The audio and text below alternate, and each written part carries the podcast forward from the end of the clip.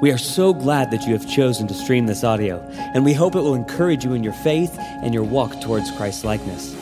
As a side note, we pray that this audio sermon is just supplemental in your relationship with Christ and in no way replaces the church you are plugged into or the pastor that God has put in your life to shepherd and care for your soul.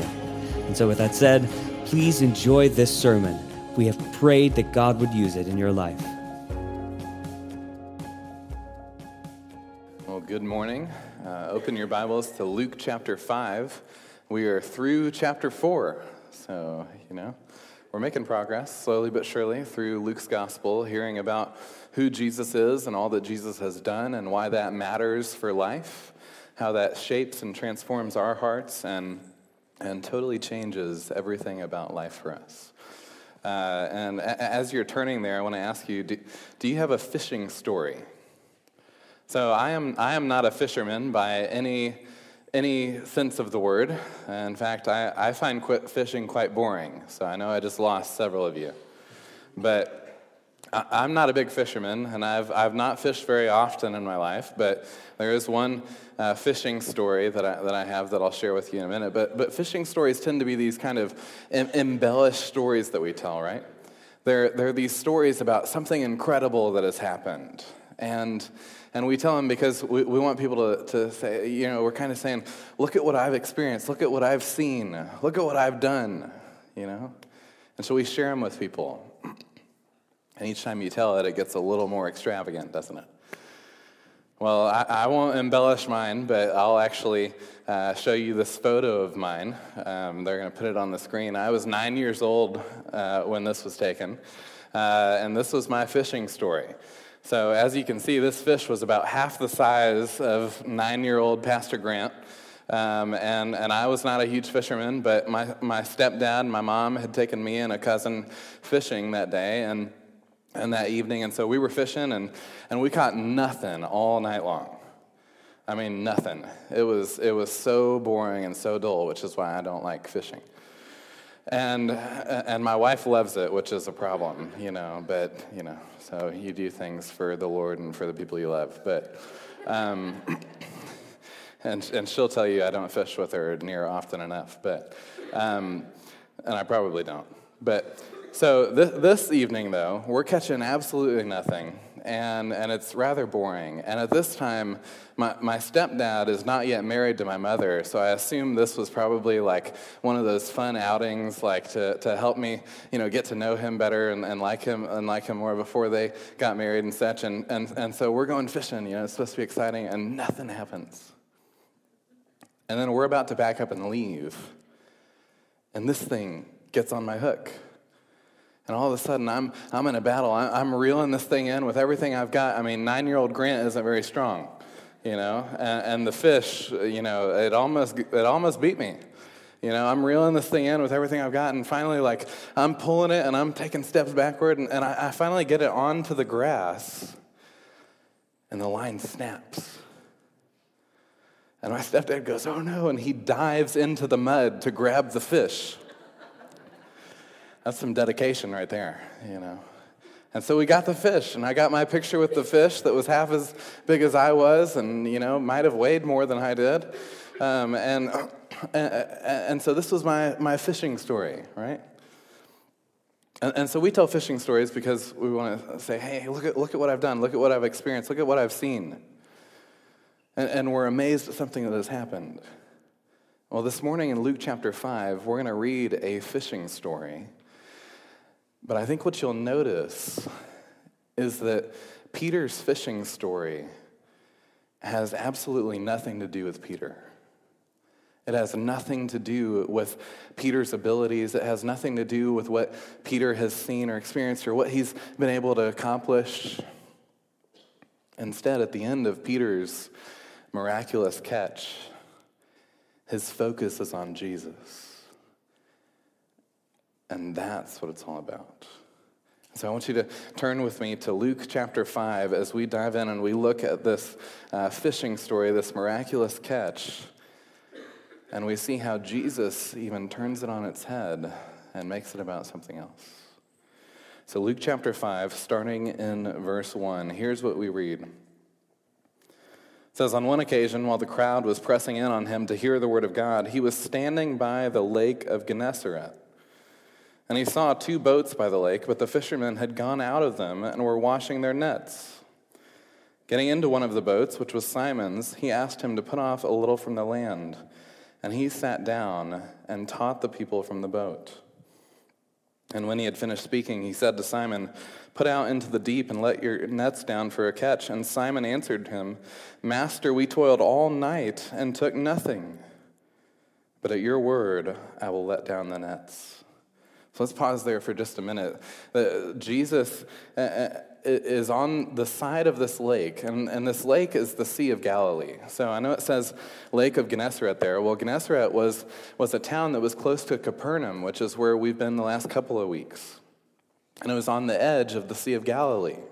And Luke uses this other term to describe this lake because not far off is the Mediterranean Sea, which is actually a sea and so much bigger. And so Luke, as he's referring to the Sea of Galilee, he calls it the Lake of Gennesaret. And so Jesus has been doing incredible miracles, and he's been preaching some pretty good sermons that are pretty intriguing. And, and people are following him wherever they go. Wherever he goes, people follow him. The crowds follow him, and, and they want to hear more of what he's got to say, and they want to see him do more miracles. They don't leave him alone. I mean, one night he's, he's up through the night healing people and delivering people from, from demons and darkness, and, and they don't let him alone. He tries to get away and get some time with God, and, and they won't let him have it. And so now in chapter 5, he's, he's by the edge of this lake, and the people are kind of crowding him in. And so, so Jesus knows that if, if he takes a step off the shore into a boat, that he's going to have a better place, a safer place, and a more acoustically designed place to teach the crowds from.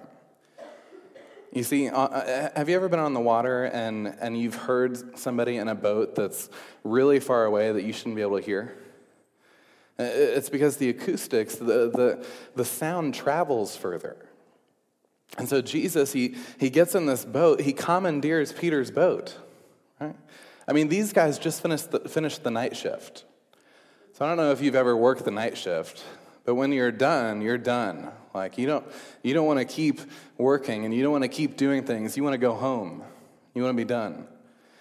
And Peter and his, and his, and his buddies, his partners, have just finished the night shift and they've caught nothing.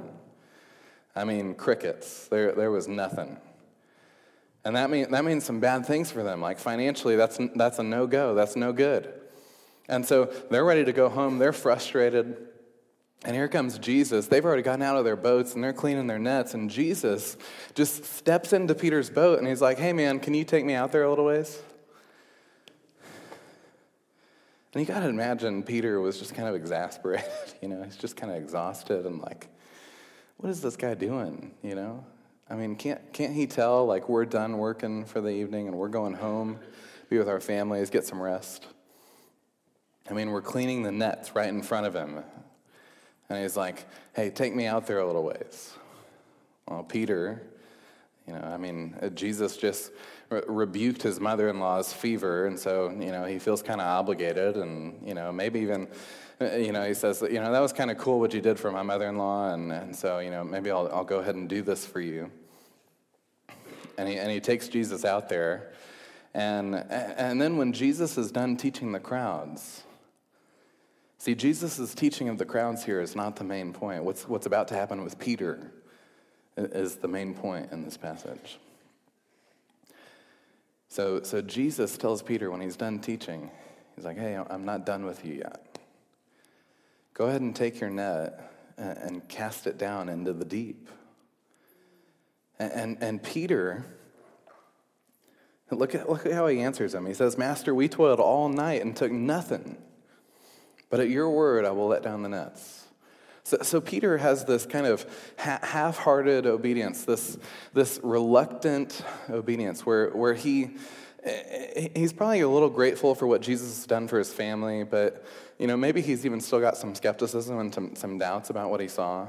You know, he might, he might be thinking, you know, well, that was pretty cool how you rebuked the fever, but did you slip something in her tea or something? Like, you know, how, how did this actually happen? Like, what's the trick, you know?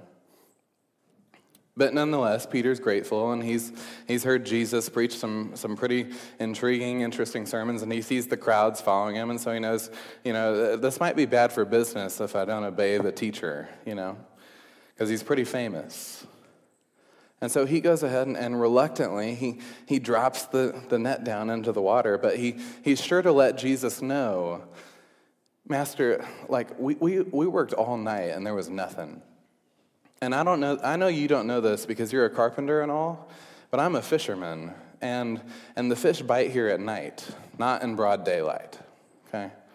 And, uh, uh, but, but since you've been so good to our family, since, since, since you're such a good teacher, like, I'll, I'll go ahead and do it for you, but just don't expect anything. And so, and so Peter, kind of self righteously, a little reluctantly, has this half hearted obedience. And, and I love how a mentor and a friend of mine put it. He, he said that half hearted obedience to God is outright rebellion against God. And, and, Peter is about to realize just this truth. Here, in just a couple of verses, you'll see it that Peter realizes this about himself that he's, he's made a serious mistake here in, in questioning Jesus. So Peter, he, he drops the net down, and, and here's the thing about Peter's kind of questioning of God. It's, uh, the, the first thing I want you to see is that we, we often do this too, right? We, we assume that we know better than God does. So, what does that look like for you? Maybe, maybe you're not a fisherman that, that knows all the ins and outs of fishing. I mean, I'm certainly not. But, but Peter thinks, you know, I, I know when the fish are going to be there, and they weren't there, and there's no way this is going to happen. And, and so he assumes that he knows better than Jesus does. What's it look like for you? Where, where and when do you think that you know better than God? Where and when are you reluctant to do something that God has asked you to do because it just doesn't make sense to you? It just doesn't click. I mean, I mean, you think, you, you honestly think, you know, you might not admit this, but you know better than, than he does, than what he's asking of you. How about with your dating relationships or your sexuality? See, oftentimes we know God has this design that's supposedly good for us and, and it's a good plan and, and we know what His Word says, but, but then honestly, we, we think and we really believe that that, that pleasure that we can get from doing things our way is actually better than God's. Or maybe for you, it's, it's with your finances and giving. And, and you know, the Bible commands believers to give generously and, and with a, a, a joyful heart, a cheerful heart. But, but when you look at numbers, you know that you can do much, much more with 100% of your money than you can do with 90% of it. I mean, God might be omnipotent and omniscient. He might know everything, but listen, you, have passed algebra a couple times. Maybe even some pre-calc. I mean, I mean, I mean, you got a C and a C minus, respectively. So, like, you know how the numbers fill out. You know how it works. I mean, you passed the class. You know, more money, you can do more with more money than you can with less of it. And so you say, God, God I don't, I don't really understand this whole like giving thing. Like, you know, I'm, I'm just gonna I'm just gonna spend my money over here. I'm, I'm gonna I'm gonna do this over here. Maybe for you, it's it's your retirement. You know, you, you, have heard about some believers that have decided to take their retirement and maybe, maybe go back to school, maybe even go, go to seminary and, and learn more about the Bible and theology and, and missions and, and how, how they can serve their church better. Maybe you've even known some retiree friends that that have actually moved overseas or moved to a different city to be a part of a church plant or, or some missions effort. But you think, you know, I worked really hard my whole career. And, and isn't retirement, isn't that the time where, where I just finally get to rest and en- enjoy some things in life that I wanted to do? You see, so often there's, there's things in life and there's areas in life in which God calls us to do something. And it doesn't really make sense to us. It's kind of like Peter as, as he's sitting there. He's worked all night long and they've caught nothing. And Jesus says, Drop your net in the water. And he's like, All right, Jesus, but this isn't going to work. And we do this with God all the time. God asks things of us. He, he calls us to do things as a part of his mission of making disciples. And, and we question him all the time because it doesn't make sense to us. But here's the thing about God and his calling on your life it doesn't have to make sense to you. And in fact, if, if God is actually God, if he's actually omniscient, meaning he knows everything, if he's actually omnipotent, which means he is all powerful, that means there's going to be some things in life that God asks you to do that you're not going to understand. That means that we can't assume that we know better than him. That means there's going to be some blind spots that we have where we don't really, really get it fully, but, but God has asked us to do something, and then we take a step of faith and we go ahead and do it. And, and I think what you'll find is you take these steps of faith in your walk with the Lord, is, is that you'll see God do things that you never would have expected Him to do. And that's exactly what happens with Peter. Read with me starting in verse 6. And when they had done this, they enclosed a large number of fish and their nets were breaking. They signaled to their partners in the other boat to come and help them, and they came and filled both the boats so that they began to sink. But when Peter saw it, he fell down at Jesus' knees, saying, Depart from me, for I am a sinful man, O Lord. For he and all who were with him were astonished at the catch of fish that they had taken. And so also were James and John, sons of Zebedee, who were partners with Simon. You see, here's what we see here. When, when we begin to see God clearly, we begin to see ourselves clearly. You see, Peter, he sees Jesus do something amazing. He knows that there's not been fish there all night long. He knows the fish aren't there. He knows that what has just taken place in front of his very eyes is a miracle. I mean, I mean it's such a miracle. It's, it, he's never seen anything like this before. I mean, and this is so much bigger than, than nine year old Pastor Grant catching a fish that's about half the size of him. I mean, I'd never seen anything that big in, in my life either, but, but what Peter is experiencing here, I mean, I mean, they're worried the nets are going to break and that their boats are going to sink with, how, with, with the haul that they've just brought in. I mean, this is the best fishing day that they've ever had and that they've ever heard of. This, this exceeds any fishing stories they've heard their entire lives. Their, their, their fathers and their fathers' fathers and their fathers' fathers' fathers ha- have not seen anything like this happen. And so Peter knows that this wasn't just dropping his net down at the right time in the right place. He knows that Jesus just did something that no one else can do. And, instead of being amazed at the success, because that's what most of us would be, right? I mean, I mean we would be amazed at our luck. We, we would be thrilled with what's just happened because we're, we're set for a while. You know, this, this, is that fin- this is that financial blessing that you have wanted and longed for. This is, this, is you, this is you playing the lottery, and I know some of you do it, so, you know, we can talk. But, uh, you know, th- this, is, this is winning the lottery. And see, you and I, we would just be amazed at what we'd gotten. But Peter's response is so different. He's not even, ama- he's not just amazed at the miracle. He's amazed at the one who accomplished it.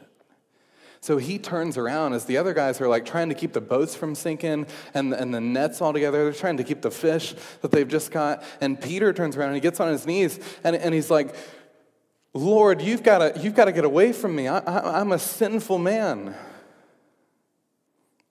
You see, he realizes something about Jesus. He realizes this is not just a prophet.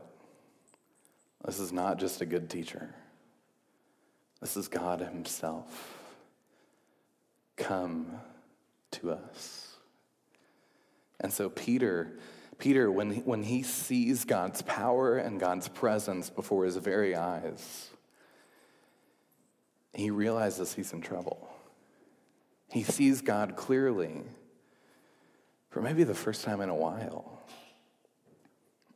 And the thing about seeing God clearly, seeing God for who He is, seeing that, that God is real and God is present and God is powerful and God is holy, He's pure, He's righteous, He always does what is right, and there's, there's no ill will, there's no evil in God.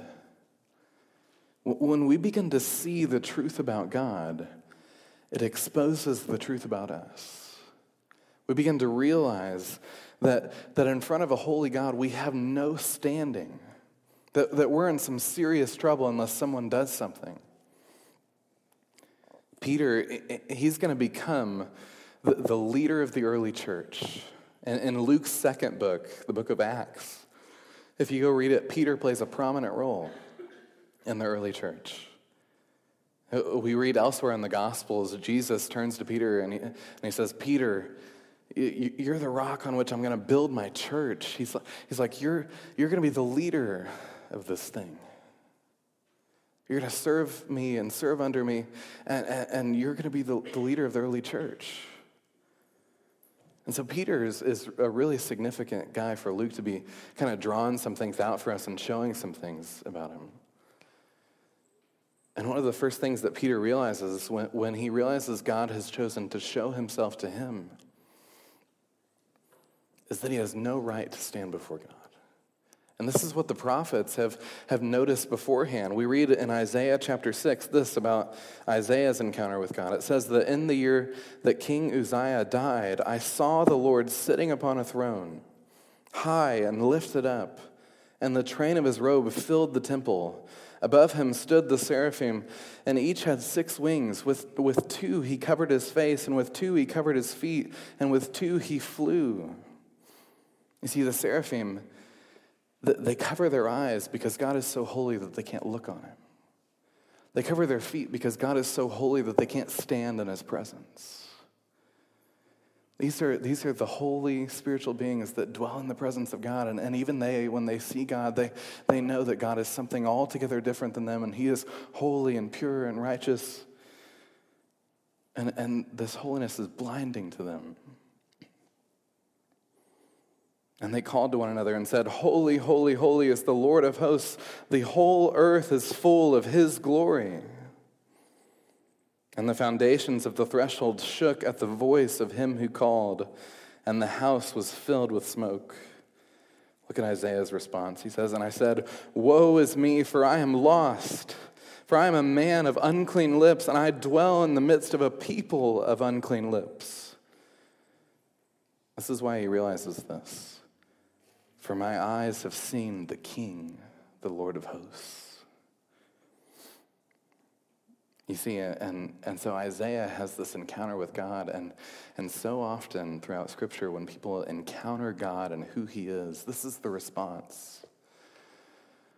They realize they can't stand before Him, that they're not worthy of Him, that, that they need God to do something one of the seraphim is, is, is, is uh, if you read on the next verse, he, he, he, brings something and he touches Isaiah's lips, symbolizing that, that, that God is, is cleansing him. And you see, Peter is terrified because he's in the presence of God. And, and, and what's so beautiful about what happens is that as you read on in chapter 5, We'll get to this here in a couple of weeks, but as you read on, Jesus says this in chapter 5, verses 30 through 32. Here's what we read. And the Pharisees and their scribes, these were the religious elite of the day, grumbled at his disciples, saying, Why do you eat and drink with tax collectors and sinners?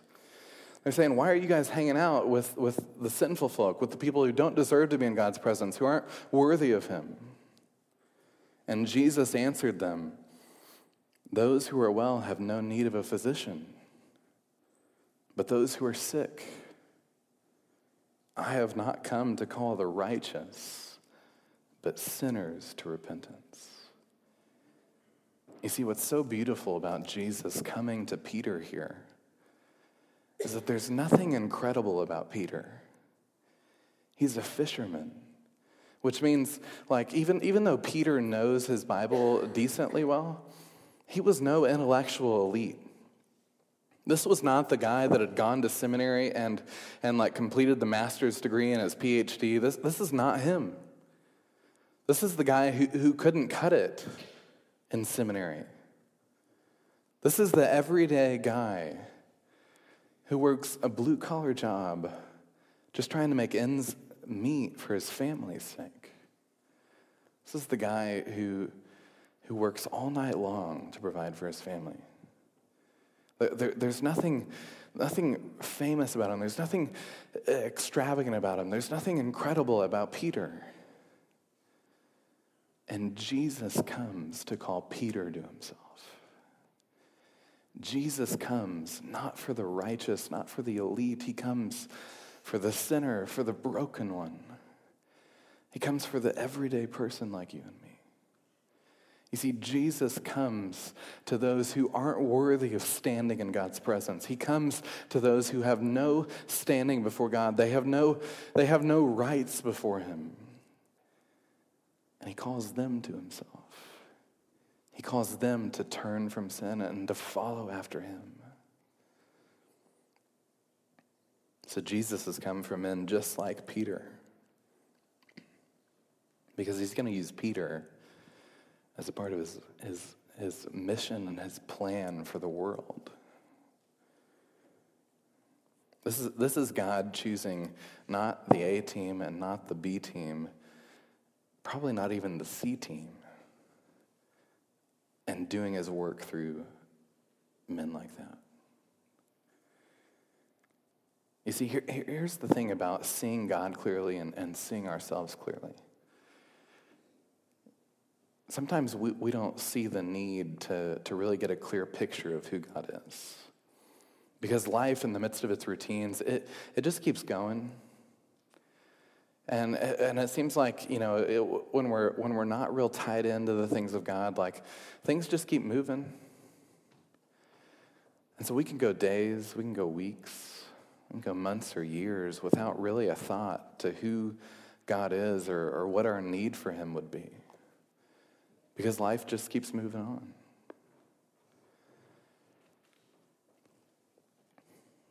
But if we will humble ourselves before God and ask Him to reveal Himself to us, if we seek Him out in His Word, if we seek a picture of who this God actually is, and friends, He will show us our need for Him. A few weeks back, we had the privilege of going to an event that the Kentucky Baptist Convention puts on for pastors and their wives every year. Uh, it's a little kind of mini retreat uh, where pastors and wives can just kind of get away from all the everyday stresses of ministry life and and just have some time where, where they focus on hearing from the Lord together. And, and man, I'll, I'll never forget the first night from this year. I mean, I probably won't forget this year at all because it was like it was like each session God just showed me exactly what I needed him to show me. But this first night especially, this, this pastor from here in Louisville, he, he preached the sermon on, on our neediness and, and how we actually can flourish when we become aware of our need for God.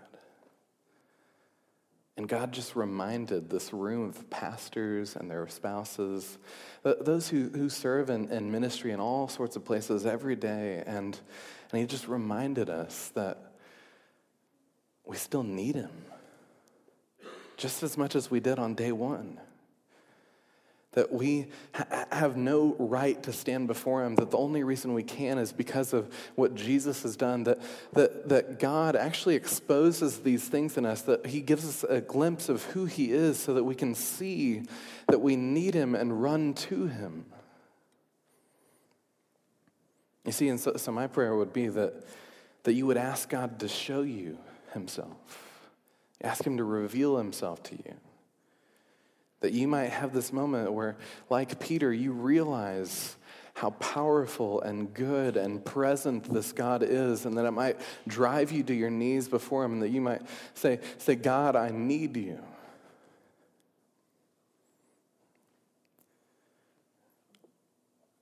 as our passage moves on,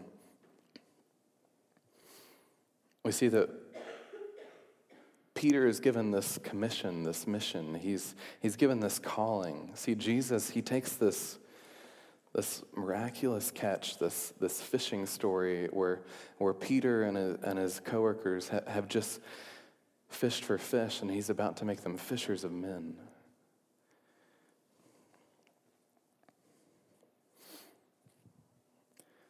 And Jesus said to Simon, Do not be afraid, for from now on you will be catching men.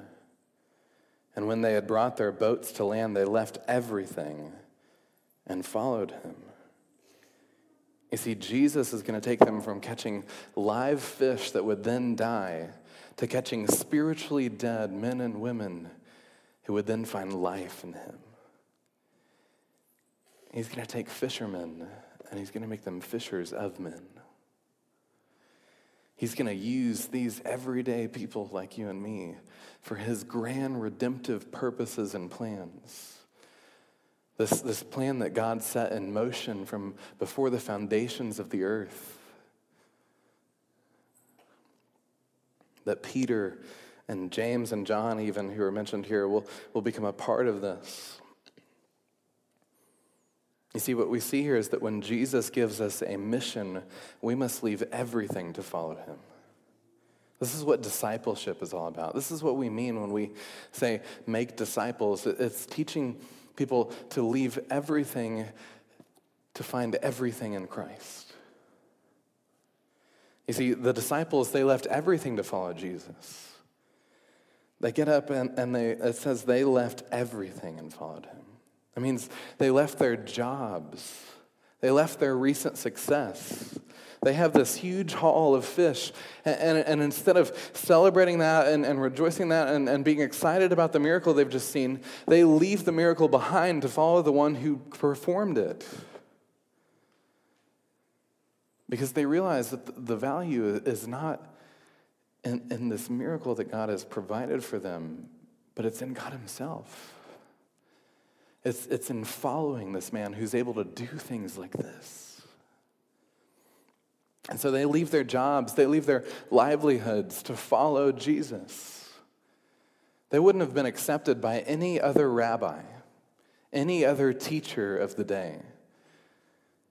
They wouldn't have made the cut. And they leave everything behind to follow this one.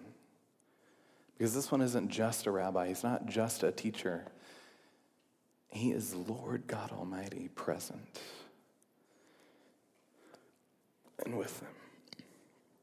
They leave their jobs and recent success. They leave their families. They leave their homes. They leave everything to follow this man. And, and, and notice that all these things that I'm talking about job, success, home, family, friendships those are all good things, right? But they left all of it to follow Jesus.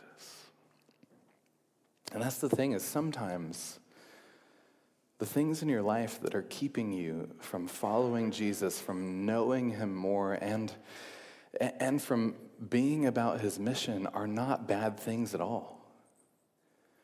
Sometimes they're actually very good things. Good things that we should even celebrate and thank God for. Sometimes what's keeping you from, from following after Jesus is the fact that something else, something good, has become something ultimate. And instead of Jesus being your everything, this thing is. You see, we, uh, uh, there was one author who said that our hearts are like, are like idol factories. They, they constantly are, are putting things, even good things in life, in the place that only God should be as central, as of utmost importance, as our everything. So, so what's your everything that's keeping you from finding your everything in Christ?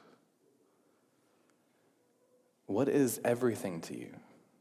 What is it that if you lost it today, tomorrow life wouldn't be worth living anymore? What is it that if you finally got it today, if, if God finally gave it to you, if you finally succeeded in this or that, that you would, you would believe that honestly that would bring satisfaction and contentment and happiness to your life. You see, asking these kinds of questions, these are the things that expose what we put in the place that we should only put God in. I heard one pastor say it like this in my hometown. He, he, he said, We tend to you know, Jesus sits on the throne in heaven, but something else sits on, on the throne of our hearts.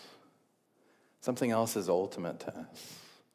And what has to shift, what has to take place is, is that we need to dethrone whatever is ultimate to us that is not Christ. You see, these guys, they're, they're leaving good things. They're leaving jobs and success. They're leaving families and friendships and, and homes so that they can obey Jesus and follow him and be about his mission, be about being fishers of men, making disciples of Christ. For some people, it, it's very much like these men. It, it, it's a job. Maybe it's even a job that you're pretty good at. Maybe it's a job that you've done your whole career. And, and Jesus is asking you to do something different now. And it frightens you because it's not what you're used to. And, and you've had this good gig for a long time. But maybe now, at this point in your life, maybe, maybe Jesus is calling you to do something different. He's calling you to serve Him in a different way. Maybe, maybe he's calling you to quit this job and get a new job and serve him in a new place or a new location or a new city. Maybe he's calling you to leave your job entirely and go serve on the mission field or, or be a part of a church plant or, or whatever that looks like. And I can't answer that question for you. See, for some of us, it's, it's money itself and the things that money can buy and, and the kind of lifestyle that we can enjoy if we acquire enough of it. For some of us, it's, it's actually family. For some of us, what leaving everything looks like looks like very much like these men did. It looks like leaving family behind to follow Jesus. Let me explain what I mean by that. Because uh, what, what I'm saying is, is not that that family ceases to be important or, or that you cease to love family to love Jesus or something like that. That's not what I'm saying. And, and I'm not saying you, you abandon your responsibilities that are God given to your, those He's entrusted to you as a part of your family. But maybe it's just that you begin to realize that family is not the most important thing. It's the second most important thing after your relationship with Christ.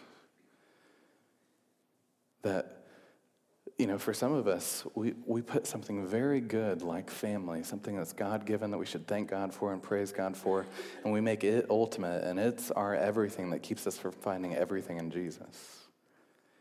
And so maybe it's just a priority shift for you. You know, maybe, maybe this looks like staying right where you're at but putting Jesus first in your home. And, uh, you know, so, so, so, oftentimes families spend all their time going from, from this kid's event to, to this kid's practice to this kid's game to, to this kid's dance recital and, and all these different activities. And, and all of a sudden, the schedule is so full that there's no time on a given week to say, we're a family that loves and serves Jesus. There's nothing on the schedule that says Jesus is our priority. There's, there's all these really good activities, these good things, even, helpful things, but, but so much of it is there that there's no time for Christ. And so maybe it looks like pulling back on a couple of things so that you can have some family worship time together so that you can, you can open the Bible together as a family so you can pray for each other. Maybe it's just a simple priority shift like that. Sometimes it might look like mom or dad sacrificing some time for their careers or even time with their kiddos to prioritize their marriage so that their marriage reflects who Jesus is. Because here's the thing, moms and dads if your marriage reflects who Christ is, that's going to be a whole lot better for your kids than if you spend every second putting them first. If they see you honoring Christ, loving Christ, and following Him and serving Him and, and doing so together and, and having a strong Christ centered marriage, that's going to do so much more for your kids than if you neglect your marriage to focus on them. See, so sometimes it's a priority shift for us, it's getting our priorities straight. And for some of us, it might look like packing packing up and leaving our immediate or our distant relatives that, that maybe we enjoy living close to it might look like moving to a new city to serve Christ in a new job. It might look like going to the mission field overseas. Sometimes it, it does look like packing up and moving. I say that as a pastor who loves you, doesn't want to, want to see any of you go. But if Christ is calling you to, you must do it. You must pack your bags and, and go serve him wherever he's calling you to serve. Because he is everything. And we must leave everything to follow him. That's exactly what Peter realizes. So ask yourself today what, what is it that you are assuming you know better than God? What area of your life are you assuming that He just doesn't really know what's best for you, and so you're holding on to it? It might be finances, it might be a relationship, it might be who, who knows? Ask yourself are, are, are you seeing God clearly? Are you seeing Him for who He is? And then is that exposing the things in you that you need to turn from so that you can follow after Christ? And ask yourself, what is it that you're holding on to functionally that, that honestly, if you're honest with yourself, you see as worth more than Christ? What is your everything that is keeping you from leaving everything and finding everything in Jesus? And that's my prayer is that God would expose that in us and that we would find everything in Him. Let's pray. Jesus, we are so profoundly grateful for the ways that you have revealed yourself to us. God, we, like Peter, need you to make us aware of our desperate need for you. We need you to show us, we need you to open our eyes and our ears so that we might see you for who you are. We might hear your word clearly and understand it and that that might expose the things in us that, that you need us to turn from so that we can follow you and serve you. God, I pray for my friends who, who don't know where they're supposed to serve you. I pray that you'd give them your wisdom. I pray that your spirit would lead them and guide them.